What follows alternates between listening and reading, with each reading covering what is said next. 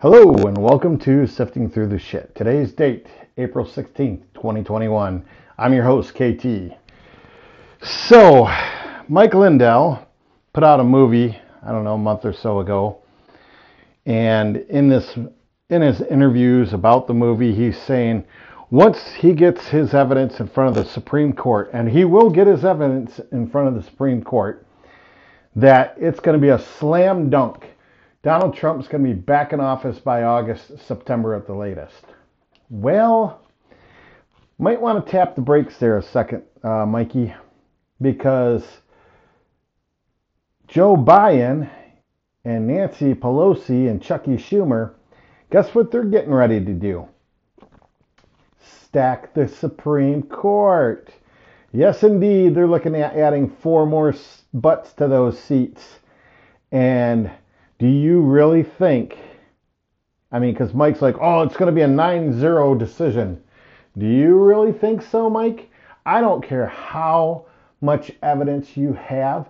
And even if the court does agree with you, I'll damn well guarantee you they'll say it would be too disruptive to remove Joe Biden and Kamala Harris from their seats and install President Trump and, well, I'd probably have to be Mike Pence um, into the office. There's no way. There's no freaking way it's going to happen. And it kills me to say that. Believe me, it kills me to say that. So, yeah, just a little food for thought there. I don't know.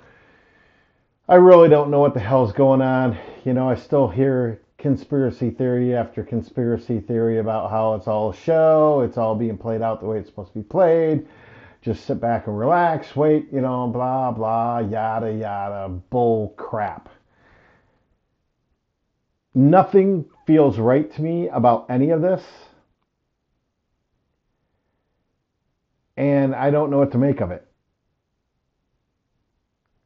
So, the latest on um, vaccines, from what I'm hearing, is that the Johnson & Johnson vaccine has been shelved or paused um, due to blood clots, is the rumor, if you will.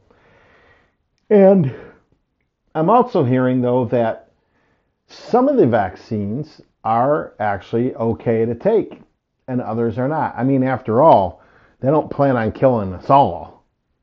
They've got to have some humans left, you know, to to wa- polish their shoes and wash their linens and pick their cotton, you know. So I don't know. I, for one, have absolutely no intention on getting the vaccine.